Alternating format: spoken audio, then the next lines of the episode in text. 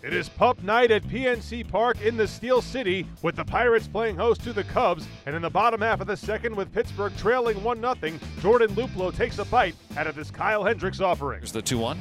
And a swing and a deep drive out toward the notch in left. And there it goes! A home run for Jordan Luplow. And the Pirates have their first lead. It's 2 to 1. Two balls and no strikes to Hap. And Hap drives one into right for a base hit. Luplow over to cut it off. That'll score a pair of Cubs, and Chicago will retake the lead. First and third, nobody out.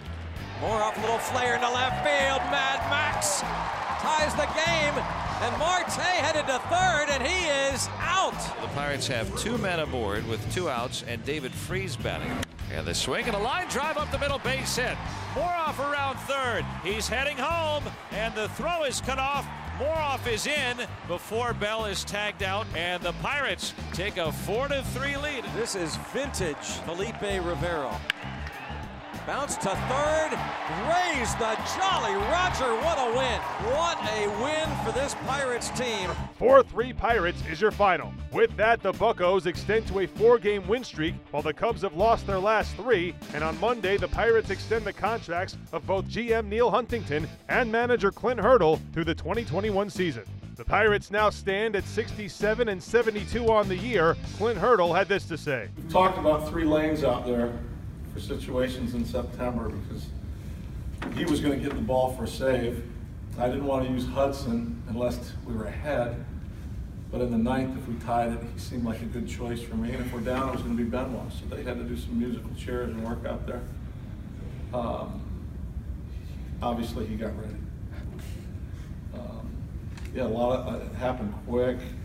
Uh, we pitched well enough to stay in the hunt and in the game and then found a way late. You know, David's shown the ability throughout this season.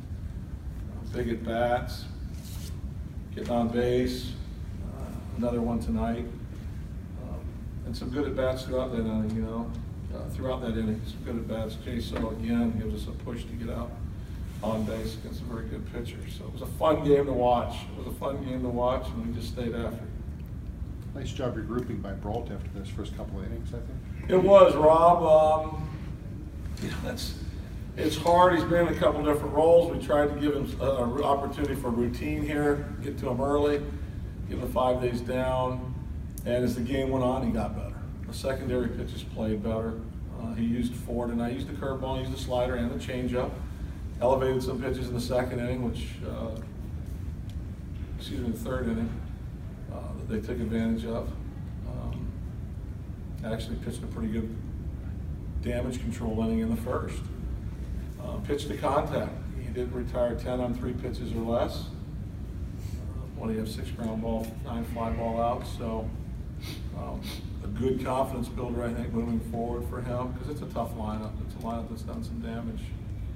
The fact that he did get better as he went along there was that what encouraged you to push him back out for the fifth? He was getting up close to that 80 pitch mark that you mentioned could have been a. That's why I love throwing pitch counts at you because there was no doubt in my mind he was, he was going to pitch the fifth.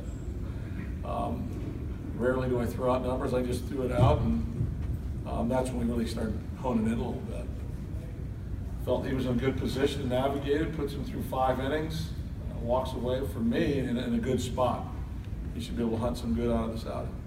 This is just more of what you've seen from, from Hendricks. I think he had 13 or 14 ground ball outs. It's there's so much movement.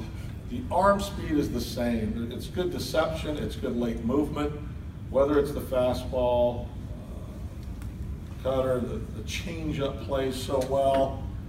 Um, you know, we talked, we need to try something different because what, what we've tried hasn't worked, and for the league it hasn't worked. I mean, when he's when he's moving that ball like that, keeping the ball down, there's angle. Uh, the changeup's real when it plays, and there wasn't a lot of hard contact. I think he fielded his position on six balls. Um, so he was very efficient, tough to barrel up. How important was what Wade was able to do to give you guys time to get to the bullpen? I'm sorry. How, how important was what Wade was able to do to give you guys some time to get into the bullpen, given the struggles against him? Yeah, it's what we were able to see probably the first half of the season from Wade. Um, he mixed his pitches well.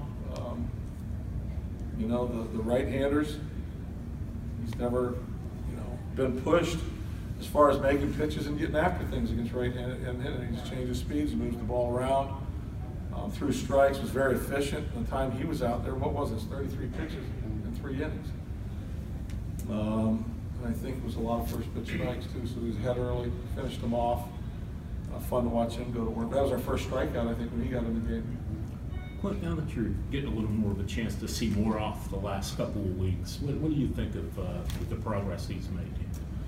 Well, I said yesterday, we kind of equated it, I kind of equated to Jordy's first trip up, there was more watching, and then opportunities to play. There hasn't been a lot of booked games and bundled at bats.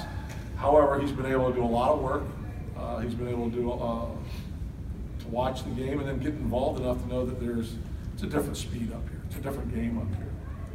Um, the arms that come out of the bullpen are different. Um, they're big and they're strong and there's velocity and there's angle. Um, his timing's gotten better since he's been here. The at-bats have gotten better since he's been here. I think there's defensive dependability there. The fact that we know he can play three positions in the infield. He's a switch hitter. He's shown us on occasion to go over the right side and put the barrel on the ball as well. So um, he's finding his way, and obviously his, his, his confidence is growing as well. Isn't the old adage you never want to make the first or the third out at third base?